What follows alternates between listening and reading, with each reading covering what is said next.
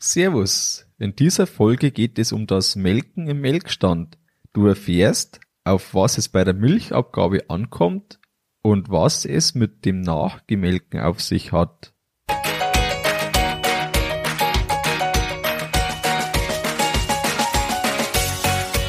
Herzlich willkommen beim Kuhstall Bau und Umbau Podcast. Hier bekommst du viele nützliche Ideen und Tipps für deinen optimalen Stall mit Blick auf das Wohl von Mensch und Tier. Schön, dass du da bist. Ich bin Gusti Spötzl und ich unterstütze Milchkuhhalter, die richtigen Entscheidungen für ihren Stallbau oder Umbau zu treffen und eine für sich optimale Lösung zu finden, ohne jemals schon einen Stall geplant und gebaut haben zu müssen. Hallo in der heutigen Folge. Heute der zweite Teil rund um das Thema Melken. Wenn du den ersten Teil noch nicht gehört hast, dann empfehle ich dir, dass du einfach für das Verständnis, was wir Charles angesprochen haben, die erste Folge zu dem Thema von dem Dreiteiler, also die Folge 44, nachhörst. Am besten hörst du erst dann die jetzige Folge, dann äh, hast du einfach das mitbekommen, es ging um die Ansprüche der Kuh, den Einfluss der Oxytocin-Wirkdauer, und auch was das überhaupt ist. Ähm, es ist auch ähm, der Unterschied zwischen Hochleistern und niederleistenden Kühen, aber auch Betrieben ähm, rausgekommen und auch noch einiges mehr, das einfach ähm, die Basis ein bisschen schafft für das, was jetzt besprochen wird, nämlich das Melken im Melkstand, zum Beispiel, warum die Schlauchführung so entscheidend ist und auch, ob jede Technik, die verbaut ist, die geeignete ist, je nach Melkstandtyp, den man hat oder vorhat zu bauen. Und auch das wird der Thema, welcher Melkstand melkt am besten. Im dritten Teil, der nächste Woche erscheint, geht es um das Robotermelken. Da geht es auch darum, wo der Roboter seine Schwächen hat und was erfüllt sein muss, dass keine oder zumindest fast keine Kühe nachgetrieben werden müssen.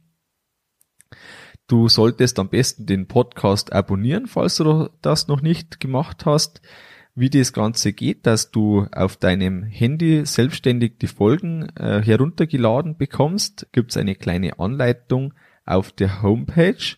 Und jetzt geht's direkt ins Interview. Viel Spaß! Jetzt war es ja so, dass man ähm, vor der Planung für den Melkstand oder zumindest vor dem Kauf vom Melkstand haben wir ja die Beratung gemacht. Und wenn man jetzt das für die Hörer ähm, so ein bisschen Revue passieren lässt, äh, wenn man jetzt halt sich in die, in die Lage versetzt, ein, ein Melkstand wird geplant, wir gehen jetzt einfach da mal ein paar Varianten durch. Und ähm, wenn wir jetzt eben das, was wir jetzt schon vorher äh, einfach festgestellt haben, das was extrem wichtig ist, das ist der ungebremste Milchfluss unter anderem. Wenn man jetzt sagt, ähm, in der Regel ist ja das unabhängig von der Melkstandart. Also das heißt, egal ob ich jetzt da ein äh, Swing-Over-Varianten oder ein beidseitig bestückten habe oder ob ich jetzt einen Fischgräten oder ob ich jetzt ein Side-by-Side habe, das ist ja erst einmal relativ unabhängig von dem. Äh, was kann ich vermeiden, wenn man jetzt die Schlauchführung sich anschaut? Wie verläuft oder wie kann der Schlauch verlaufen, sodass möglichst wenig Bremsmöglichkeiten da vorhanden sind? Ähm, es fängt natürlich schon an, wenn man einen Melkstand hat, wie den Swing-Over-Melkstand oder auch doppelseitig bestückte, bei denen die Melkleitung sich oberhalb der Euter befindet, dann ist es nicht ganz so einfach. Es ist also dann nicht unabhängig von der Melkstandvariante im Vergleich zu den typischen Melkständen wie Fischgrätenmelkstand oder der sogenannte Side-by-Side-Melkstand oder auch das klassische Melkkarussell. Also das muss man schon berücksichtigen, aber es gibt da ja durchaus Möglichkeiten, dass man auch in solchen Melkständen ein äußerst geringes Vakuum, äh, äußerst geringe Vakuumverluste, nicht ein geringes Vakuum, sondern äußerst geringe Vakuumverluste erreichen kann. Ansonsten äh, muss man ganz klar sagen, ist generell die Regel für die Schlauchführung möglichst auf direktem Weg, ohne natürlich Zug auf die Melkzeuge auszuüben, dass eben nicht die Zitzen verbogen werden, Lufteinbrüche provoziert werden und äh, solche Probleme entstehen. Aber generell halt zum Beispiel durch eine entsprechende Montageposition von Milchmengenmessgeräten oder Milchflusssensoren, dass da schon mal die in gerader Flucht äh, weiterverlaufen. Also eigentlich eine Verlängerung der äh, Wirbelsäule der Kuh am besten. Wenn gerade was Sie ansprechen, Swing Over, dann drehen wir ihm ja eh das Hinterteil zu. Dann verläuft ja nun mal der Schlauch sowieso schon in Richtung Melkleitung, ähm, anders bei einem klassischen Tandem oder klassischen Fischgrätenmelkstand, da geht's ja erstmal Richtung Kuhkopf, also weg von der Melkleitung, die sich ja in der Regel dann neben der Kuh seitlich befindet und muss dann umschwenken. Alles keine unlösbaren Probleme, aber zum Beispiel für so eine klassische Fischgräte oder ein Tandem brauchen sie best vorzugsweise einen Schlauchführungsarm, der den Schlauch irgendwo so 20, 30 Zentimeter vor dem Euter der Kuh dann stützt, sowohl in der Höhe als auch seitlich. Das ist bei all den Melkständen einfacher, bei denen die Melkzeuge so angesetzt werden, dass die Schläuche nach hinten Richtung ähm, Melkleitung verlaufen, also zum Beispiel Swing-Over, Side-by-Side. Melkstand oder auch doppelseitig bestückt mit oben Leitung, oben liegende Leitung geht ja auch. Das sind so die Punkte, aber was man auch an der Stelle berücksichtigen muss, ohne den Swing-Over da als das unlösbare Problem darstellen zu wollen. Aber er hat naturgemäß schon einen Nachteil und das ist einfach, dass die Schlauchlänge zwangsläufig irgendwo unter 2,60 Meter geht dann nichts. Also wir reden meistens in der Regel über irgendwas drei Meter lange Schläuche, bis wir dann wirklich vom Euter bis im Milchsammelgefäß oder im Milchflusssensor angekommen sind oder auch in der Melkleitung, wenn weder noch vorhanden ist. Und das ist naturgemäß mit deutlich erhöhten Strömungswiderständen verbunden gegenüber einem Meter 50 bis Meter 80 Schlauch, was ja durchaus auch möglich ist, wenn man äh, zum Beispiel einen Side-by-Side-Merkstand sich denkt. Also es ist nicht ganz ohne, aber auch keine unlösbaren Probleme. Wie schaut's da aus mit den Milchmengenmessgeräten? Die sind ja alles äh, speziell fürs Melken gebaut. Jetzt könnte man meinen, ja. da gibt's keine auf dem Markt, die da nicht den äh, Kriterien, die man eigentlich hat, äh, also die da irgendwas anders sind. Ähm, Tatsache ist ja, dass es schon Verengungen bei so Milchmengenmessgeräten gibt. Ja. Wie, äh, wie ist da die Regel? Also äh, sind die meisten ganz in Ordnung, haben vollen Durchfluss oder gibt es da viele, die ähm, eine Verengung haben? Wie schaut da die Praxis aus? Le leider sind sie bei Weitem nicht alle in Ordnung und auch das können sie, ohne dass ich jetzt da einzelne Namen nennen muss, die auch in Fachartikeln, die ich geschrieben habe, schon nachzulesen sind. Aber wir brauchen jetzt nicht im Einzelnen auf jedes Milchmengenmessgerät einzugehen. Das können Sie nämlich durchaus selber beurteilen. Schauen Sie sich die Testkandidaten, die man Ihnen verkaufen will, an. Einfach auf die Frage, ob irgendwo in dem Fließweg der Milch Verengungen sind. Verengungen sind immer automatisch mit starken Strömungswiderständen und entsprechenden Vakuumverlusten verbunden. Scharfe Umlenkungen ähm, wird auch oft äh, geleugnet und negiert, aber probieren Sie mal mit meinetwegen 70 Stundenkilometer durch eine 90 Grad Kurve auf der Landstraße durchzufahren. Ne, probieren Sie es besser nicht, lassen Sie es. Aber Sie, Sie wissen, worauf ich raus will. Also das sind alles so Sachen. Zum Beispiel eben 45 Grad Bogen gegenüber 90 Grad Bogen hat der 45 Grad Bogen deutlich geringere Vakuumverluste. Wenn ich mich recht entsinne, das 3,2-fache ist der Unterschied. Ähm, wenn ich das jetzt noch so richtig nach über 30 Jahren im Kopf habe aus der Vorlesung. Aber irgendwas war da. In jedem Fall war es gigantisch, das weiß ich noch. Und ähm, da sind also schon wirklich erhebliche Unterschiede und das können Sie einfach selbst schauen. Und vergessen Sie nicht bei den Milchmengenmessgeräten auch die Absperrventile, die damit verbunden sind, in Augenschein zu nehmen. Was nützt es Ihnen, wenn das ein schön großer Topf ist mit einem ganz schönen ähm, Einlaufstutzen, aber dummerweise zwischen dem Stutzen und dem eigentlichen Messtopf sitzt noch so ein trolliges Absperrventil, was angeblich verschiedenste Vakuumhöhen am Euter erzeugen solle. Und das ist die reinste Turbulenz- und Verwirbelungskammer. Dann müssen Sie sich nicht wundern, dass das Vakuum beim Melken absäuft. Und das kann man wirklich einfach mit einem gesunden Menschenverstand lösen. Und leider sind es bei weitem nicht alle Milchmengenmessgeräte. Und was jetzt noch dann das Ganze fatal macht, dass die Anforderungen, zum Beispiel gibt es ja so ein internationales Komitee für ähm, solche Messgeräte, ICAR nennt sich das da, und äh, Milchmengenmessgeräte müssen auch diese äh, sogenannte ICA-Zulassung haben, um für die offizielle Milchleistungsprüfung eingesetzt zu werden. Nur ist es leider so, dass die dortigen Anforderungen hinsichtlich der Messgenauigkeit zwar sehr schön und, und auch schon durchaus ordnungsgemäß und, und sinnvoll sind, dass allerdings hinsichtlich der ähm, Vakuumverluste nur erstens mal schlappe Anforderungen kommen und dann es sich auch nur auf die zusätzlichen Vakuumverluste bezieht, die dieses Milchmengenmessgerät verursachen darf. Und dann werden in der Regel, selbst wenn sie eigentlich baulich dazugehören, solche Absperrventile ausgeblendet. Also deswegen ähm, auch so eine Lehre fürs Leben. Verlassen Sie sich nicht drauf, wenn irgendwas einen offiziellen Stempel hat, sei es vom LKV, sei es vom TGD, sei es vom ICA und so weiter, oder die berühmte Normprüfung, ähm, dass das dann ein Qualitätsbeweis dafür sei, dass es erstens so gut funktioniert, wie es technisch möglich ist, zweitens so, wie es auch physiologisch notwendig ist und dass es nicht ähm, durchaus noch Unzulänglichkeiten hat, die vielleicht kein juristischer Mangel, Mangel sind, aus Sicht der Kuh allerdings schon einen Mangel darstellen. Deswegen da nicht zu sehr darauf verlassen. Und man, sie sollten unter einen Anspruch nicht runtergehen. Es gibt Milchmengenmessgeräte, Milchflusssensoren, auch Melkzeuge, die derart strömungstechnisch einwandfrei sind, dass das erreicht wird, was Sie bereits vor Jahrzehnten in der Habilitation vom Dr. Worsow lesen konnten, dass der technisch unvermeidbare Vakuumverlust bei zwei bis allenfalls drei Kilopascal liegt, bezogen auf einen Milchfluss von acht Kilogramm pro Minute. Mehr muss nicht sein.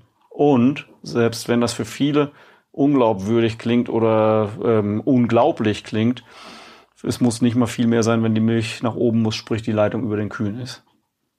Und da war schon so, wie wir das gemacht haben beim Einbau, da haben wir, ich glaube, fast zwei, äh, zwei Stunden haben wir da gebraucht, bis wir die Leitungsführung so wirklich gehabt haben, wie wir es dann wirklich verbaut haben.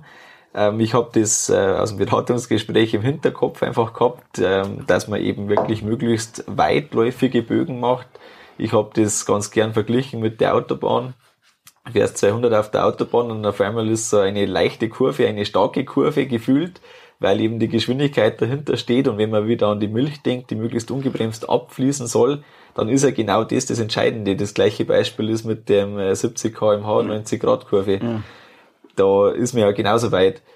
Und da macht es beim Einbau dann schon einen wesentlichen Unterschied. Der Standard wäre gewesen, dass man über die Technik drüber geht und dann auf der drüben Seite zur Milchleitung wieder runter. Das hat jetzt mir nicht so gut gefallen. Da haben wir beim Thema Schlauchlänge. Wir haben es jetzt hinbekommen mit irgendwo 270 ungefähr, ähm, ja. weil wir es vorher gemessen haben bei der Abnahme noch. Und äh, die Alternative wären dann auf jeden Fall gut über drei Meter gewesen. Und das sind so Sachen, die man beim Einbau ruhig berücksichtigen kann. Und das darf man sich auch mitnehmen, wenn man jetzt selbst eben vor der vor dem Melkstandeinbau vielleicht noch steht, wenn es noch nicht gemacht ist, da, davor geht's immer am leichtesten. Ne? Ja, das in jedem Fall, zumal die Vakuumverluste auch tatsächlich äh, mit der Schlauchlänge proportional zunehmen. Das ist also tatsächlich mal ein linearer Zusammenhang. Ich kann Ihnen jetzt zwar leider nicht aus dem Gedächtnis auswendig sagen, wie viel es pro Meter Schlauchlänge ist unter ansonsten optimalen Bedingungen, aber das weiß ich noch definitiv, dass es eben proportional steigt und das wäre dann natürlich schon, rechnen Sie es in Prozent um, wie viel Sie gespart haben jetzt an unnötiger Schlauchlänge. Hinzu wäre gekommen, dass dann noch wieder eine, Umlenkung gewesen wäre, ein unnötiger Anstieg und so weiter. Das kommt noch alles oben drauf. Aber wenn Sie nur einfach sagen, naja, äh, haben wir halt 30 Zentimeter Schlauch gespart, ja, rechnen Sie um in Prozent, wie viel das ist von dem, was wir heute noch an Schlauch haben. Und das hätten Sie zumindest dann schon mal an zusätzlichen Vakuumverlusten gehabt ähm, hinsichtlich Leitungslänge, also Schlauchlänge. Das ist Tatsache. Und was da auch noch zum Beachten ist, wenn man jetzt vor dem Melkstand Kauf steht, was vielleicht ein kleiner Einfluss noch sein könnte, äh, die Eingänge in die Milchmenge-Messgeräte, die sind unterschiedlich. Und da gibt's ja welche, da äh, kommt man von unten rein und ja. dann gibt's welche, kommt man von der Seite rein.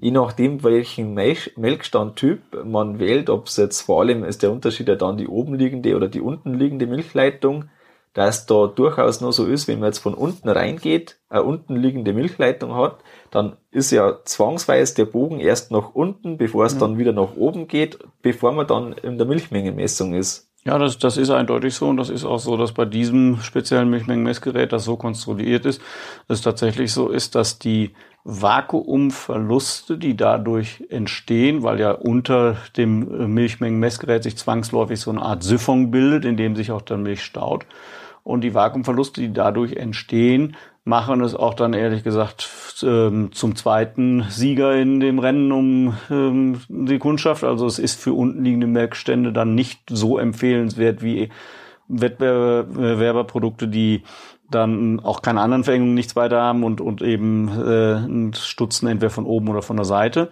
Es ist auch nicht katastrophal schlecht, muss man auch ganz ehrlich sagen. Also es wäre jetzt nicht so im Gegensatz zu manch anderen Messgeräten, wo man wirklich den Kunden sagen muss, so kriegst du deine Kühe nie leer mit dem Messgerät und, und äh, schmeißt die Messgeräte raus. Aber für Melkleitungen mit unten, äh, Melkstelle mit untenliegenden Leitungen ist es tatsächlich dann nicht die erste Wahl. Und gleichzeitig ist es äh, eine sehr gute Wahl für Melkstände mit obenliegender Milchleitung. Da guckt der Stutzen ja schon äh, in die richtige Richtung, nämlich Richtung Euter. Und wenn man dort dann entsprechend alles andere richtig macht, inklusive auch Merkzeugen, die für oben liegende Leitungen speziell konstruiert wurden, dann stellt man plötzlich fest, hoppla, das Ding hat hier kein deut höhere Vakuumverluste, ob äh, im Vergleich zu einem äh, Melkstand mit dem gleichen Messgerät und untenliegender Leitung, obwohl doch die Milch nach oben muss. Was einerseits beweist, dass man also auch bei oben liegenden Melkleitungen die Vakuumverluste erstaunlich gering halten kann. Da müssen auch nicht mehr als ungefähr 5 Kilopascal sein. Ganz so niedrig geht's nicht wie bei den ähm, 3 Kilopascal maximal bei 8 Liter für untenliegende Melk äh, oder Melkstand mit untenliegender Leitung, aber es, es geht schon auch beachtlich wenig und gleichzeitig zeigt es, ja, das genannte Milchmengenmessgerät ist weder in dem einen noch in dem anderen Melkstand groß unterschiedlich, wenn der Rest alles richtig gemacht wurde. Also der Süffung ist tatsächlich ein Eigentor. Das ist auf jeden Fall auch was zum Mitnehmen, weil das, ich weiß, bei uns im alten Melkstand, da ist das unvermeidbar gewesen, dass man so einen Süffaden erzeugt. Man hätte, wenn man jetzt länger noch gemolken hätte und das Wissen hätte, dann äh, wäre das schon möglich gewesen, dass man den Schlauch so optimiert, dass dann wirklich zumindest das ähm, vermeidbar gewesen wäre. Also wir haben ja. da einen künstlichen Siphon erzeugt. Und das ist jetzt zwar nichts, was wir jetzt wirklich äh, gemessen haben, aber vom Gefühl her haben die im neuen Melkstand die Kühe tatsächlich etwas leerer als im alten Melkstand. Alter Melkstand unten liegende Milchleitung, ähm, Autotandem, aber schon auch mit Arm, sodass die mhm. äh, Milch steigt dann leicht an und geht dann runter, ist aber dann eben in den Siphon rein zwangsweise. Ja, und, und das, das ist dann eben eine Punkt, der den ganzen Rest zu Fall bringen kann. Unter Umständen alles andere richtig gemacht, wie Sie es gerade beschreiben, mit Schlauchführungsarm und all solchen Sachen. Vielleicht war wirklich alles richtig in dem Menschen, ich kenne ihn jetzt ja nicht mehr, aber ähm, kann schon durchaus sein, dass alles richtig war und dass ein so ein Effekt dann tatsächlich den Erfolg wiederum eingeschränkt hat und dass, dass jetzt dann tatsächlich, obwohl die Leitung oben liegt, dann bessere Verhältnisse haben. Also wir Denkbar. haben, wir haben, sage ich mal, schon ein gutes Niveau gehabt, behaupte ich jetzt so, aber so gefühlt haben wir da ein paar Kühe dabei, die, die man merkt, dass jetzt leerer sind. Mhm. Das ist ein bisschen eine Tatsache dahinter. Ähm, wenn man jetzt das so sieht, also die, die Schlauchführung, das kann man auf jeden Fall so festhalten, das hat eine immense Bedeutung und das ist eigentlich so ein Kern den man wirklich dann vor sich haben muss, wenn man Melkstand plant. Ja, richtig. Und die Schlauchführung hat wirklich in doppelter Hinsicht eine immense Bedeutung und sollte deswegen zwingend bei jeder Melkstandplanung auch berücksichtigt werden. Das eine ist eben aufgrund der Einflüsse auf die Strömungswiderstände und damit auf das Zitzenvakuum. Das andere ist aber auch eben äh, aufgrund des Einflusses auf die Dreh- und Hebelkräfte, die auf die Sammelstücke und damit auf die Euter wirken. Eben das Problem ist, wie es der Dr. Wolfer schrieb, merkt euch verdreht, Zuchtfortschritte im Eimer. Und genau das ist nämlich auch häufig eine äh, weitere Nebenwirkung mangelhafter Schlauchführung, dass die Melkzeuge oder die Sammelstücke eben dann zum Beispiel, wenn sie von hinten ansetzen, an den hinteren Eutervierteln die Melkbecher nach unten ziehen. Da kommt es zu Lufteinbrüchen. Selbst wenn das nicht der Fall ist, kommt es zumindest dazu, dass dann dort die Sitzen Richtung Kuhkopf gleich gebogen werden. Noch viel schlimmer für die vorderen Sitzen. Die werden regelrecht gestaucht und eingeknickt und gegen den Euterboden gedrückt. Ähm, das Ganze geht halt umgekehrt im normalen klassischen Fischgräten, Melkstand oder Tandem. Da ist dann halt, dass vorne Luft saugt, hinten hochhebelt. Deswegen hat sich auch immer noch das gehalten, ja, hinten brauchen die länger, die melken hinten schlechter aus. War immer so diese Annahme, dass die Kühe hinten einfach mehr Milch metten und dass das ein Naturgesetz sei. Ja, es war schon ein Naturgesetz, allerdings eher ein physikalisches Naturgesetz, mechanisches Naturgesetz, weil in der Regel auf sowas nicht geachtet wurde. Solange es nicht Luft saugt und kein handhabungstechnisches Ärgernis ist, hat es keinen interessiert. Wie der Norddeutsche sagt, der Fisch leidet stumm. Und ähnlich ist das da auch. Ähm, Wenn es nicht Luft saugt, hat der Landwirt das nicht registriert als Problem. Ja, die Kuh hat zwar registriert, konnte aber nicht sagen, was das Problem ist. Und ähm, deswegen war es dann oft so vorne schon leer und dann blindmelken mit entsprechend ausgefransten Sitzen und hinten dann oft stark unvollständig ausgemolken. Was nicht heißt, dass es nicht durchaus auch anatomisch oder äh, biologisch bedingte Unterschiede hinsichtlich der Milchverteilung gibt. Aber sie waren keinesfalls das einzige ähm, Problem oder die einzige Ursache für diese oft sehr stark unterschiedliche Euterentleerung und Melkdauer. Ähm, früher sehr oft üblich, mittlerweile bei Weitem weniger üblich. Das ist das Runterziehen zum Ende äh, des Melkvorgangs. Aha. Das ist sehr umstritten, sage ich mal. Es gibt äh, absolute Befürworter, die fest behaupten, ohne der äh, gewissen Restmilchentleerung, die sie am Anfang äh, schon gesagt haben, dass es sehr wichtig ist, ohne dem, dass ich wirklich jede Kuh runterdrücke, äh, habe ich nur Probleme. Andere sagen, äh, die, die gibt es das nächste Mal her.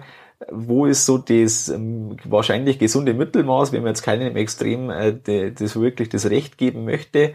Wo ist wahrscheinlich das gesunde Mittelmaß, beziehungsweise auch das, kann man die Kuh erziehen zu dem, dass man es machen muss. Ja. Wie stehen Sie da dazu? Ja, also da, dazu gibt es auch wirklich hinreichend Erkenntnisse und zwar auch nachvollziehbare und wissenschaftlich auch belegte Erkenntnisse und die können Sie auch in der Praxis nachvollziehen. Können Sie auch auf meiner Homepage äh, lesen, da habe ich einen Fachartikel dazu geschrieben, den ich auch zum Beispiel in der Milchpraxis schon mal in verschiedenen Zeitschriften und da beschäftige ich mich mit dem Thema Restmilch, wie viel darf im Euter bleiben. Und da differenziere ich eben auch zwischen diesen zwei Sorten Restmilch. Das eine, was wir ja schon behandelt hatten, das war die in den Drüsen verbleibende, gebundene Restmilch aufgrund Überschreiten der begrenzten Oxytocinwirkter. Und das zweite, was Sie jetzt hier ansprechen, ist das Thema, das leidige Thema der klassischen Nachgemelke. Sie sind fürchterlich verhasst, deswegen werden sie auch immer wieder geleugnet. Und ähm, es gibt da ganz klare Erkenntnis. Das erste ist mal vielleicht die beruhigende Mitteilung für all diejenigen, die sagen, und es ist doch besser, wenn ich runterdrücke. Sie können das beruhigt tun. Definitiv, das kann ich Ihnen wirklich auch ganz klar beweisen. Ähm, erziehen Sie Ihren Kühen nicht ein schlechtes Melkverhalten an. So, ehe jetzt jemand gleich dann Schaum vors Maul kriegt und sagt, das habe ich doch anders beobachtet. Es ist zwar richtig, dass die Nachgemelke und damit diese lose Restmilch im Laufe der Zeit in der Regel immer größer werden. Die Ursache ist allerdings nicht der vermeintliche Gewöhnungseffekt. Das haben wir wirklich hinreichend mit umfangreichen wissenschaftlichen Arbeiten, ähm, unter anderem an der Hochschule in Weinstefan, haben wir das untersucht, Oxytocin-Profile gezogen beim Melken und definitiv gab es ähm, nicht diese berühmte angebliche Nachausschüttung von Oxytocin. Wir haben verschiedenste Varianten gefahren, unter anderem mit eben ähm, tatsächlich dem typischen Nachmelken, was nicht heißt an den Zitzen rumfummeln, sondern einfach nur, wie Sie es beschrieben haben, Melkzeug runterdrücken. Dann haben wir es gemacht, dass man ähm, so lange das Melkzeug abgeschaltet hat, hängen lassen, wie man vorher runtergedrückt hat. Und die nächste Variante war, dass man es einfach ganz normal hat abziehen lassen, dann aber nach demselben Zeitpunkt wie bei den zwei anderen Versuchsvarianten Oxytocin-Profile gezogen hat. Und definitiv keine Unterschiede. Es ist also nicht die berühmte Oxytocin-Nachausschüttung, sondern der Grund für die richtig von den Praktikern beobachteten, verhassten und gefürchteten zunehmenden Nachgemelke ist relativ banal. Das liegt nämlich in der Euteranatomie. Und zwar ist es einfach so, dass mit zunehmendem Lebensalter die Euter, insbesondere bei Zweinutzungsrassen und fleischbetonten Rassen, aber auch bei den auf Milchleistung, auf drüsiges Gewebe gezüchteten HF-Kühen, dass da die, ähm, das Faltenbildungspotenzial der Euter zunimmt. Und dazu gibt es wirklich eine sehr interessante Arbeit, die wurde mal veröffentlicht unter der Überschrift Haben unsere Kühe noch ein Nachgemelkt? Das ist ein Artikel, der in der Milchpraxis publiziert wurde, unter anderem von der Hochschule Dresden in Zusammenarbeit mit dem LKV Sachsen. Ein sehr lesenswerter Artikel. Ich habe da abgekupfert und in einem meiner Artikel natürlich unter Namensnennung, wo ich geklaut habe, ähm, dann auch das auch aufgedeckt, wie entstehen Nachgemelke und was sollte man mit tun. Ja, und ähm, erstens mal, was in diesem Artikel aus Sachsen schon mal drin steht, ist äh, ganz klar, dass nur zehn Prozent der Kühe ein optimales Milchabgabeverhalten haben, wo man wirklich sagt, alles in Ordnung, brauchst du überhaupt keine Sorgen zu machen. Das trotz einwandfreier Melktechnik und Melkroutine. Dann ist es weiterhin so, dass das durchschnittliche Nachgemelk circa 380 äh, Gramm beträgt und ähm, das Ganze variiert, nee, halt, das waren bis 500, Entschuldigung, die 380 kommt, das sind 38 Prozent der Kühe, die ein Nachgemelk haben, was eben über den kritischen Schwellen von 0,5 Liter liegt, so war es, genau. Und ähm, das heißt also, es ist nicht ganz, ja, irgendwo zwischen einem Drittel ähm, bis sogar, na, die Hälfte kommt schon fast in Sichtweite. Mit 38 Prozent sind wir bei knapp 40 Prozent der Kühe haben ein naturbedingt derart hohes Nachgemelk, dass es von Vorteil wäre, dieses Nachgemelk nicht im Euter zu lassen. Das heißt, ich müsste bei 40 Prozent oder 38 Prozent der Kühe in, der, in dem Versuch müsste ich nachmelken mit, ähm, das heißt händisch das Melkzeug runterdrücken. Ja, erstens, ist das richtig so interpretiert? Ja, ne, es ist so, äh, sie müssen ja nicht nachmelken, sondern es ist so, wenn Restmilch im Euter drin gelassen wird, eben in der Größenordnung von mehr als spätestens einen halben Liter, das sind so etwas schwankende Angaben, 0,3 bis 0,5 Liter wird immer wieder genannt. Wenn diese Restmilch im Euter gelassen wird, wirkt es sich zwangsläufig negativ auf die Tätigkeit und Anzahl der Milchbildungszellen aus durch das verbleibende Molkenprotein. Das wirkt als sogenannter Alveoleninhibitor und durch ähm, Zurücklassen von Nährstoffen und im Falle bereits erfolgter Infektionen auch durch Zurücklassen von Krankheitserregern den Stoffwechselgiften. Und wenn Sie diese Milch drin lassen, dann gehen Sie zumindest das Risiko vermehrter Euterentzündungen und schlechteren Ausheilens von bestehenden ein und Sie schöpfen nicht die Leistung ab, die Ihre Kühe geben könnten. Das ist, was dabei passiert. Das ist nicht banal, aber Sie müssen deswegen nicht nachmelken. Nur Sie sollten sich darüber bewusst sein, was es für Nebenwirkungen hat, wenn Sie diese Nachgemelke im Euter drin lassen. Ähm, das Zweite, was zu diesem Versuch aus Sachsen zu sagen ist, es war jetzt nicht einfach nur ein Versuch, sondern die haben über lange Zeit die gesamten Daten der MLP aus ganz Sachsen ausgewertet, weil die dann nämlich mit dem Lactocorda gemacht wird und damit hatten die Unmengen von Milchflusskurven, also für jeden Statistiker natürlich ein Schlaraffenland, weil er hat nicht eine Stichprobe, sondern die Grundgesamtheit zu analysieren. Und ähm, deswegen sind das wirklich belastbare Daten und die legen ganz klar nahe, dass eben erstens mal nur zehn Prozent optimales Milchabgabeverhalten haben, oder liegen es nicht nahe, sondern haben das belegt. Zweitens eben, dass diese 38 Prozent tatsächlich ein Nachgemerkt haben, dass wenn man es im Euter drin lässt, kritisch hoch ist für Milchleistung und Eutergesundheit. Und was auch ganz klar dann weitere Vergleichsrechnungen aus diesem Datenmaterial ergeben haben, dass neben melktechnischen Einflussfaktoren der wesentliche Faktor, der die Höhe der Nachgemelke und die Verteilung der Nachgemelke festlegt, ähm, in der Euteranatomie besteht, und zwar insbesondere in der altersabhängigen Entwicklung der Eutermorphologie. Und man könnte es mal kurz und knapp sagen, große Euter geben große Nachgemelke. Und deswegen ist es kein Wunder, dass die alte Bertha nach dem fünften oder sechsten Kalb dann auch mal über einen Liter nachgemelkt hat und teilweise sogar bis zwei Liter geht. Und als sie eine junge Kuh war mit einem ganz äh, kleinen, kompakten Euter, hatte sie weder faltiges Euter noch großes, schlabberiges Gewebe noch entsprechende Nachgemelke. Und die Größenordnungen sind nicht ohne. Es ist so, dass ähm, die ist in der Regel das völlig normale Nachgemelk, was wirklich nur auf die Euteranatomie zurückzuführen ist, auf die Entwicklung der altersabhängigen äh, Entwicklung, variiert zwischen 100 äh, Gramm, das ist die junge Kalbin, bis zu ungefähr einem Liter, das ist dieselbe Kuh halt, wenn sie ein paar Kälber schon durch hat und das Euter entsprechend durchgeschossen ist.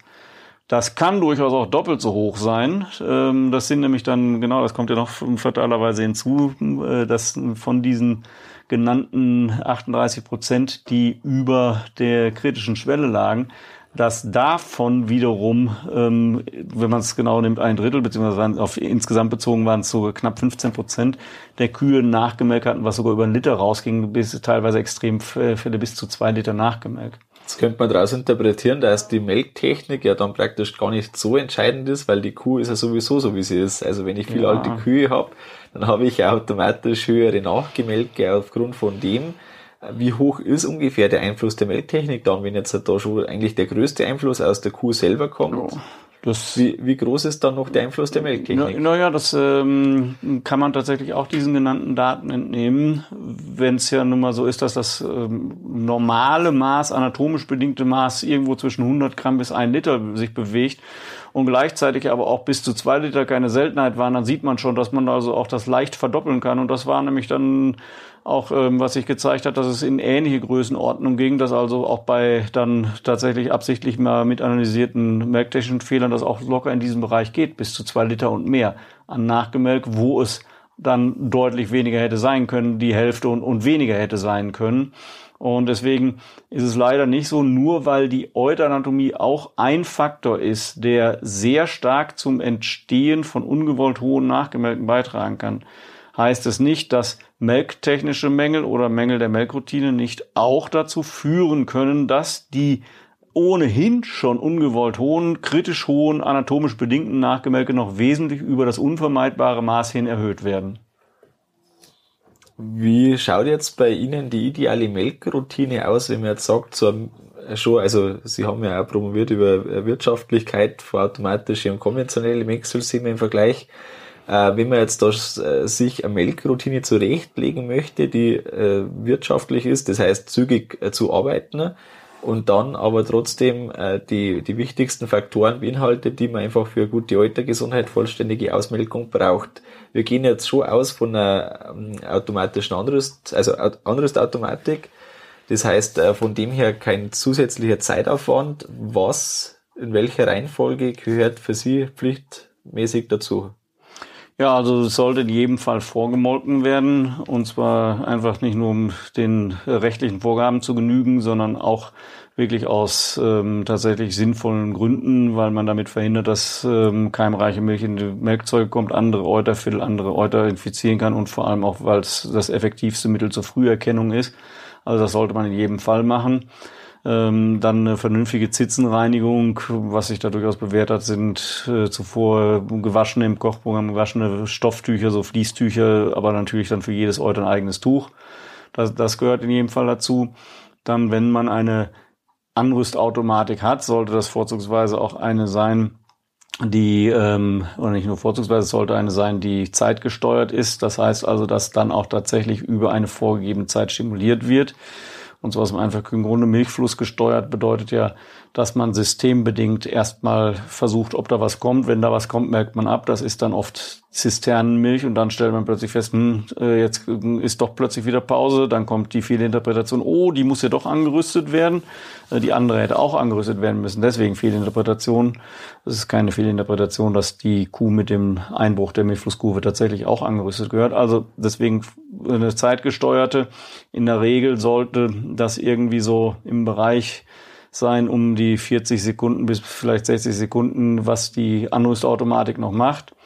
Und ähm, dann halt nach dem ähm, oder wenn man eine solche Stimulationsautomatik hat, dann wäre es tatsächlich so direkt nach dem Vormelken und Reinigen der Zitzen dann auch in Stimulationsschaltung das Melkzeug ansetzen. Wenn man keine solche Stimulationsautomatik hat, dann bleibt ja nichts anderes übrig, als zu versuchen, es möglichst gut von Hand zu machen. Und da müsste man dann aber auch Realist sein und anerkennen, dass es eben nicht so ist, je länger, desto besser. Das ist zum Beispiel auch in Swing Overmerkständen ein häufiger Trugschluss und ein häufiger ähm, Fehler, der gemacht wird, dass man aufgrund auch von den Aussagen von denen, die es mit Gewalt verkaufen wollen, glaubt ja, je länger die warten, desto besser. Es zeigen ganz klar wissenschaftliche Untersuchungen und zwar auch in großem Umfang ähm, zeigen das, dass es mindestens 15 Sekunden taktile Zitzenreize, also Berührungsreize an den Zitzenspitzen braucht, bis die Oxytocin-Ausschüttung losgeht, bis die eingeleitet wird. Danach dauert es je nach Euterfüllungsgrad unterschiedlich lang, bis dann endlich die Milch unten in den Zitzen eingeschossen ist, also bis die Milch ähm, von oben aus dem Drüsengewebe nach unten gekommen ist. Logisch, je voller das Euter ist, umso schneller geht das. Und manche Kühe lassen ja schon die Milch laufen, bevor das Melken und das Stimulieren losgeht. Nicht, weil die, ähm, wie es ja auch oft viele Interpretationen heißt, ja, die hat sich schon selbst angerüstet, die hat die vertraute Vakuumpumpe gehört, das Klappern der Melkeimer und so weiter.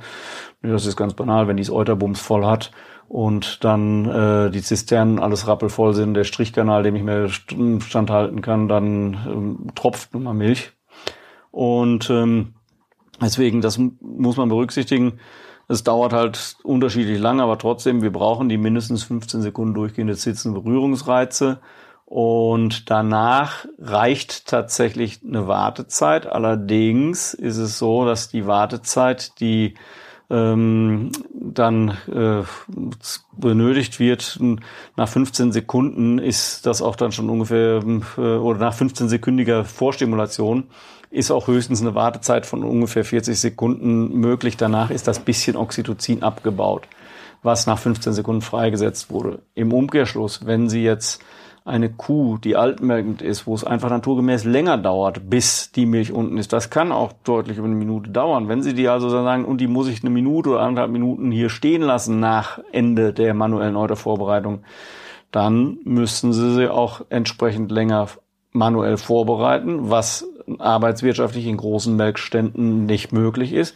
Und deswegen auch mein dringender Rat, dass man jeden neuen Melkstand mit einer zeitgesteuerten Stimulationsautomatik ausrüstet, die einfach mit hoher Taktzahl irgendwo so zwischen 200 bis 300 Pulstakte pro Minute fährt, entweder mit verkürzten Saugphasen oder mit reduziertem Pulsraumvakuum, um die Abmelkmengen der freigesetzten Milch zu begrenzen Und das kann Ihnen auch jeder liefern, der guten Willens ist. Sämtliche Patente sind bei weitem schon lange abgelaufen. Und da würde ich auch nicht als Landwirt, als investitionswilliger Landwirt locker lassen.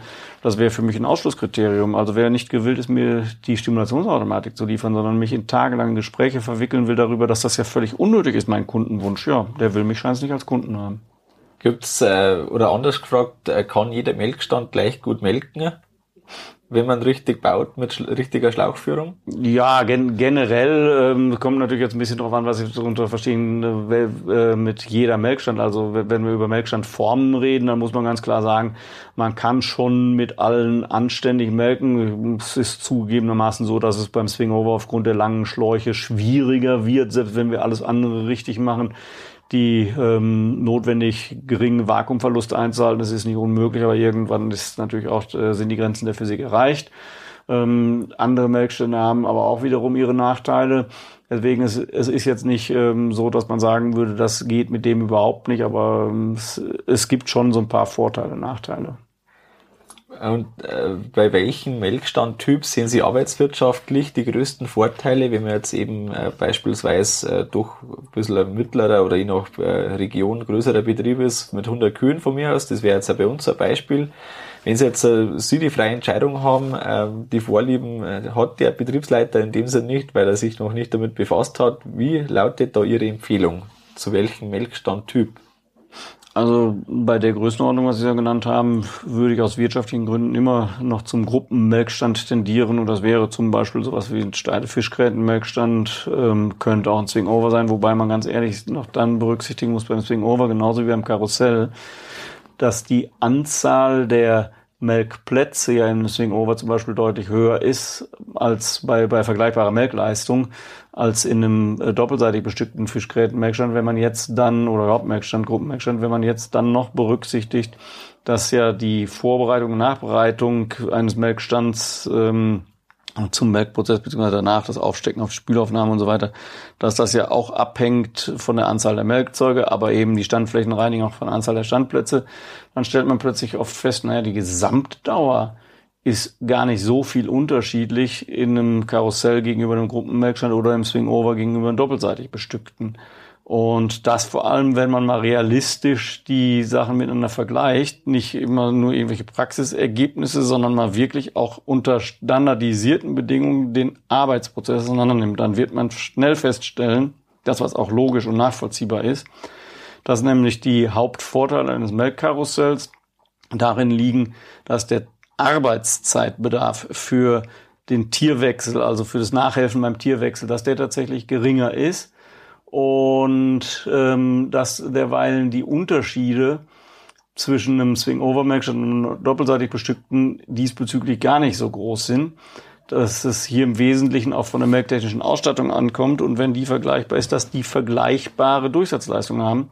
Und das heißt nicht, dass jetzt jeder mit dem Swing-Over einen ähm, Fehler macht oder mit dem Karussell, aber man muss ganz glasklar sagen, oft werden die arbeitswirtschaftlichen Vorteile dieser Sonderbauformen überschätzt und gleichzeitig werden auch dann die Nebenwirkungen unterschätzt, wie zum Beispiel dieser höhere Zeitbedarf für vorbereitende, nachbereitende Anlage, inklusive der Melkplätze waschen, also der Standflächen rausspritzen und natürlich auch die ähm, Kosten, die damit verbunden sind. Und von daher würde ich wirklich für den klassischen Familienbetrieb, ähm, so in der Größenordnung, die Sie genannt haben, durchaus immer noch den äh, ganz normalen Gruppenmelkstand favorisieren. Wo waren wir da ungefähr, wenn einer melken soll, Doppel acht, neun, zehn? Ja, so in, in, in der Größenordnung ist es ja ähm, dann, was häufig gemacht wird, was auch tatsächlich, wenn eine Person melkt, ist es ja tatsächlich oft so, dass mit dieser Größenordnung, so ähm, Doppel 8 bis Doppel 10, dass da tatsächlich dann auch mehr Leistung erzielt werden, wie es Ihnen auch ist, irgendwas um die 70 Kühe eine Stunde mit einer Person. Also das zeigt, das geht. Und glauben Sie mir eins, in jeder konventionellen Melkanlage ist schon mal das A und O für eine hohe Durchsatzleistung das Vorhandensein eines ausreichend großen Vorwartehofs mit Nachtreiber, gerade äh, Laufwege gut beleuchtet das Ganze und ähm, natürlich auch ausreichend breite ähm, Standflächenumgänge, dass ähm, die Kühe dann da einfach rein können. Und was auch in Gruppenmelkständen enorm hilft, ist ein Schnellaustrieb, also ein Hub- oder Drehgerüst. Wenn die ganze Frontbegrenzung auf eins weg kann und die können alle in einem Schritt zur Seite, dann ist da natürlich auch ganz schnell wieder Fläche frei und es muss niemand aus der Melkgrube mit einem Gummibesen nachtreiben, dass die Damen endlich schön langsam im Gänsemarsch abhauen. Und ähm, deswegen ist so in diese Größenordnung, was Sie gerade genannt haben, geht das schon so ungefähr. Was ich da auf jeden Fall, ähm, also wir haben ja im Endeffekt eine Zwischenlösung. Ähm, das ist jetzt kein Schnellaustrieb im klassischen Sinn, dass ja. alle nach vorne wegkommen. Ja. Gleichzeitig, wenn das Hubgerüst in die Höhe fährt, wir haben von der Grubenkante drei Meter, mhm. äh, wenn das Hubgerüst in die Höhe gefahren ist, kann jede Kuh schon die ersten Schritte tun. Mhm. Das heißt, äh, es ist nicht so in der Reihenfolge, wie das beim klassischen Fischgräten so ist. Die erste Kuh muss sich in Bewegung setzen, bevor sich die zweite in Bewegung setzen kann. Durch das haben wir da doch einen relativ zügigen Gruppenwechsel. Das funktioniert auch recht gut. Ja. Ist also eine, eine Zwischenlösung, sage ich einfach mhm. mal dazu. Deck, ja, deckt sich auch mit meinen Erfahrungen. Das ist auch, was ich Leuten immer wieder empfehle wenn sie denn nicht den Platz haben für den klassischen Schnellaustrieb, sprich, oder auch äh, finanziell das vielleicht nicht so machbar ist, äh, klassischer Schnellaustrieb wäre ja wirklich nochmal eine Standfläche neben der eigentlichen Standfläche, Richtig. dass die alle einen Schritt nach vorne machen können. Wo das nicht möglich ist, kann man den Gänsemarsch aber schon hübsch beschleunigen, dadurch, dass das Gerüst, die Brustrohre einfach mal nach oben fährt. Das, das stimmt. Und auch mal so eine Größenordnung. Ich habe es zufällig letzte Woche für einen Betrieb nochmal rausgearbeitet ähm, auf Basis von standardisierten Arbeitszeitplanzahlen. Das heißt, da hat man wirklich Arbeitszeitstudien aus der hochgelobten Praxis genommen, hat allerdings dann auch mitprotokolliert, wo vermeidbare Fehler gemacht werden, wo Leerlauf entsteht und so weiter. Und hat dann wirklich die einzelnen Arbeitselemente ähm, katalogisiert, was dauert wie lange. Und äh, ist äh, für viele vielleicht unglaubwürdig, aber wenn man fachgerechte Melkroutine unterstellt, dann war der Unterschied zwischen einem Karussell und einem Gruppenmelkstand relativ gering. Das waren gerade mal acht Sekunden pro Kuh. Das waren 40 Sekunden bei fachgerechter Melkroutine für eine Kuh, äh, für, ein Karussell. Und das waren 48 Sekunden für Gruppenmelkstand, auch fachgerechter Melkroutine. Ja, kann natürlich jetzt jeder sagen, um Gottes Willen, ich kenne da hinten ein Karussell und die ziehen dir, was weiß ich, wie viel, 200 Kühe pro Person und Stunde durch oder was, oder mindestens 100, war ja in 90er Jahren so eine Westfalia-Werbung, 1 plus 1 gleich 100, ein Melker, ein Karussell gleich 100 Kühe. Naja gut, ähm, so, so viel rechnen hätte ich auch noch gekonnt. Ich hätte euch auch vorrechnen können, dass das bedeutet, du hast noch genau 36 Sekunden pro Kuh. So, inklusive doch irgendwo mal beim Tierwechsel nachhelfen müssen, ähm, von einem Platz zum anderen sich bewegen. Ganz ohne Laufen geht's im Karussell auch nicht. Und dann soll wirklich noch vormelken, sauber machen, ansetzen, ausrichten des Melkzeugs irgendwo doch mal kontrollieren, ob das Euter wirklich leer ist, weil hundertprozentig man sich auch nicht mehr auf eine Nachmelkautomatik verlassen kann. Also unterm Strich kann man alles machen. Aber häufig ist es auch so, dass die gigantischen Durchsatzleistungen, gerade zum Beispiel von Außenmelkerkarussellen, die immer wieder berichtet werden, oder auch von Swing-Over-Melkständen, dass die oft Folge dessen sind, dass die Melkstände so gebaut wurden, eine Art selbsterfüllende Prophezeiung. Nach dem Motto, jetzt hast du den Leuten so ein riesen Ding hingesetzt, Melkstand, ähm, ja, die können sich selbst kaum eigentlich eingestehen, dass sie sich damit selbst unter Druck gesetzt haben. Und wenn man jetzt dann sagen will, na nee, das ist uns aber dann doch ein bisschen zu risikoreich, so zu melken, ähm, dann wird man ja irgendwo sich eingestehen, du, da haben wir eigentlich einen Fehler gemacht, wir jetzt gar nicht so narrisch groß bauen, äh, bauen brauchen. Also ich kenne da unterschiedliche Beispiele, die wir auch angeschaut haben, bevor wir selbst gebaut haben. Und äh, da waren wir von äh, Spitzenleistungen, der mit einem Doppel 20er alleine äh, 150 Kühe ungefähr melkt. Äh, melkt. Ja. Da ist halt dann äh, weniger Zeit für die einzelnen Arbeitsschritte und nicht die vollständige Melkroutine dabei. Ähm, bis aber auch zu dem, dass so ein Doppel 20er irgendwo mit äh, zwei Leuten betrieben wird und die dann noch ausgelastet sind. Ja. Also das ist da wirklich von bis. Und was da auch ganz interessant war, war eben das, was bei uns ja dann zum Entschluss geführt hat, dass wir eben so ein Doppel 16er Swing overbauen. Du hast, äh, wenn man das so macht, wie jetzt bei uns, ähm, eine Situation, früher haben wir im alten Melkstand auf die Kühe gewartet, bis sie da waren und jetzt warten die Kühe auf uns.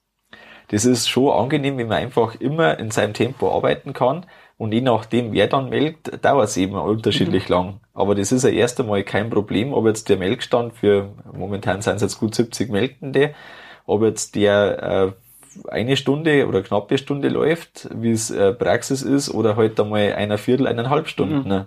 Je nachdem, äh, welches Tempo man einsetzt, so dauert halt ja. entsprechend der Vorgang dann. Ja, richtig. Und man, man sollte da auch sich vorher, bevor man sich so Menschen anschafft, wirklich fragen, was will ich eigentlich für eine Sorgfalt der Arbeitsroutine haben? Das ist auch, wie ich das in solchen Beratungsgesprächen zur Melkanlagenplanung mache, dass ich mit den Leuten schon durchgehe, wie stellen Sie sich vor, dass hier demnächst gemolken werden soll, die einzelnen Elemente einer sorgfältigen Melkarbeit mal durchgehe und dann auch gerne mich auf die Diskussion einlasse, ob das sinnvoll ist oder nicht. Und natürlich können wir alles in Frage stellen und können sagen, das ist alles nur ähm, Lehrbuchtheorie, das brauchst du nicht. Ja, wir können das so machen, war auch mal übrigens interessanter Artikel in Top Agrar, da wurde das auch verglichen ähm, über die Wahnsinnsleistungen, die in großen Karussells in Neuseeland und Swingover und so durchgeführt wurden. Dann stand aber auch, was da gemacht bzw. nicht gemacht wurde. Und ähm, eins war wirklich eine gigantische Leistung in Karussell in Neuseeland, dann stand aber auch drin, dass nichts gemacht wird als Melkzeuge und das Euter klatschen. Da hat kein Mensch vorgemerkt, da hat kein Mensch die Sitzen gereinigt, da hat sich keine Sau drum gekümmert, ob die Melkzeuge gerade oder scheps unterm Euter hängen und auch sonst. Äh, da, das war wirklich Melkzeug drunter ballern, fertig. Und dann ist die Kuh von dann gefahren und äh, das nächste Mal wurde die in zwölf oder acht Stunden, wann auch immer, wurde das nächste Mal sich wieder drum gekümmert. Fertig, das war's. Wenn man so melken will, kann man machen. Ist die Frage, ob man sich wirklich selber so unter Druck setzen lassen will, weil irgendwer den Trend setzt, du musst melken, wie wenn der Teufel hinter dir her wäre was da ganz interessant ist, wenn man das sich so überlegt, wenn man jetzt zehn Sekunden länger oder kürzer braucht für eine Kuh, und wenn man eben dann, wie bei unserem Beispiel jetzt für 70, gut 70 Kühe, sagen wir 700 Sekunden, sind irgendwo gute 10 Minuten, 11 Minuten sind es, ähm, es macht dann doch eins zu eins den Unterschied aus, wie lang das man braucht das ist halt dann die Folge, aber das ist ja erstmal nichts Schlimmes, meiner Meinung nach, wenn man ein bisschen länger braucht, weil das Ergebnis zählt. Mhm. Und die ganzen äh, Sachen, die wir jetzt schon vorher angesprochen haben, mit Schlauchführung, mit äh, Milchzeug entsprechend, äh, Milchmengemessung entsprechend und so weiter, das äh, hilft ja alles dabei, dass man möglichst wenig Störungen hat, die das Melken ja dann wieder zusätzlich ja. verzögern. Also wenn jetzt eben da Hyperkeratosen Standard sind, wenn unvollständige Melkungen Standard sind, weil das Melkzeug eben schon nicht ideal ist, weil dann auch noch ja. im Schlauch ständig gebremst wurde, weil dann äh, noch drei Bogen drin sind und wie auch immer, dann äh, provoziert man ja das, dass wirklich dann äh, anstrengendes Melken wird, weil man dann eben den, die Technik so entsprechend hat. Und das ist sowas, ähm, das mir wichtig war und jetzt äh, glücklicherweise auch das Ergebnis entsprechend da ist. Ja, also gerade diese ganzen Ausstattungsmerkmale, die zu einem ordnungsgemäßen Melkprozess führen, die haben natürlich auch dann den Nutzen, dass das Melken relativ störungsfrei läuft. Ich meine, wenn eine Kuh mal das Melkzeug runtertrampelt, vielleicht auch gerade, weil wirklich Fliegen unterwegs sind, dann hilft die beste melktechnische Ausstattung nichts. Aber sie haben natürlich auch den Nutzen dadurch, dass die ähm, der Melkvorgang dann eben äh, nicht gestört wird und auch teilweise sehr indirekt, was ich gerade angesprochen habe, das Thema Hyperkeratosen. Das Hyperkeratosen, diese Hornhautringe an der Zitzenspitze, für Fleckviehbetriebe übrigens deutlich weniger bekannt als für Schwarzbundenbetriebe. Ähm, diese Hyperkeratosen haben ja den großen Nachteil, dass sie eine massive Schwächung der Infektionsbarrieren bedeuten. Und ähm, wenn man mal eine vierstufige Skala nimmt, ähm, also oder eigentlich wäre es fünfstufig, Stufe null wäre, da ist nichts mit Hyperkeratosen, das ist eine gottgegebene naturbelassene Zitze. Stufe 1 so ein kleiner äh, Ring, den man eigentlich nur sieht, wenn man die Zitze umbiegt. Stufe 2, man sieht ihn schon bei der hängenden Zitze. Stufe 3 hat Risse und Stufe 4 Ausfranzung. Naja, und wenn man dann mal so sagt, Stufe 1 und 2, leicht und mittel, bereits leichte und mittlere Hyperkeratosen erhöhen das Infektionsrisiko um 20 bis 40 Prozent. Nicht irgendwie aus der Luft gegriffen, wissenschaftlich erwiesene ähm, Tatsache.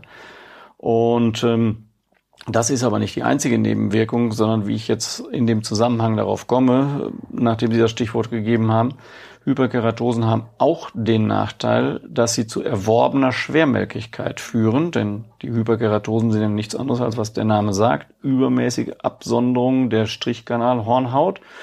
Und wenn wir außen so Ringe sehen, dann ist innen alles nur noch ein einziges Trümmerfeld. Dann ist eine ehemals schön glatte, einseitige Hornhautschicht, die einen ausreichend weiten Strichkanal ausgekleidet hatte, ist dann ein einziges Trümmerfeld, deswegen die massive Schwäche und Infektionsbarrieren. Ja, diese Trümmer müssen auch irgendwo bleiben. Das heißt, es verengt den Strichkanal. Die Kuh ist erworben schwermelkig und hier schließt sich der Kreis dann mit mal wundern sie sich, warum denn trotz der vielen Melkzeuge das Melken so ewig dauert. Nebenbei fangen ihre Kühe an Samba zu tanzen, nicht weil sie so musikalisch wären, sondern weil ihre Kühe nämlich Schmerzen haben.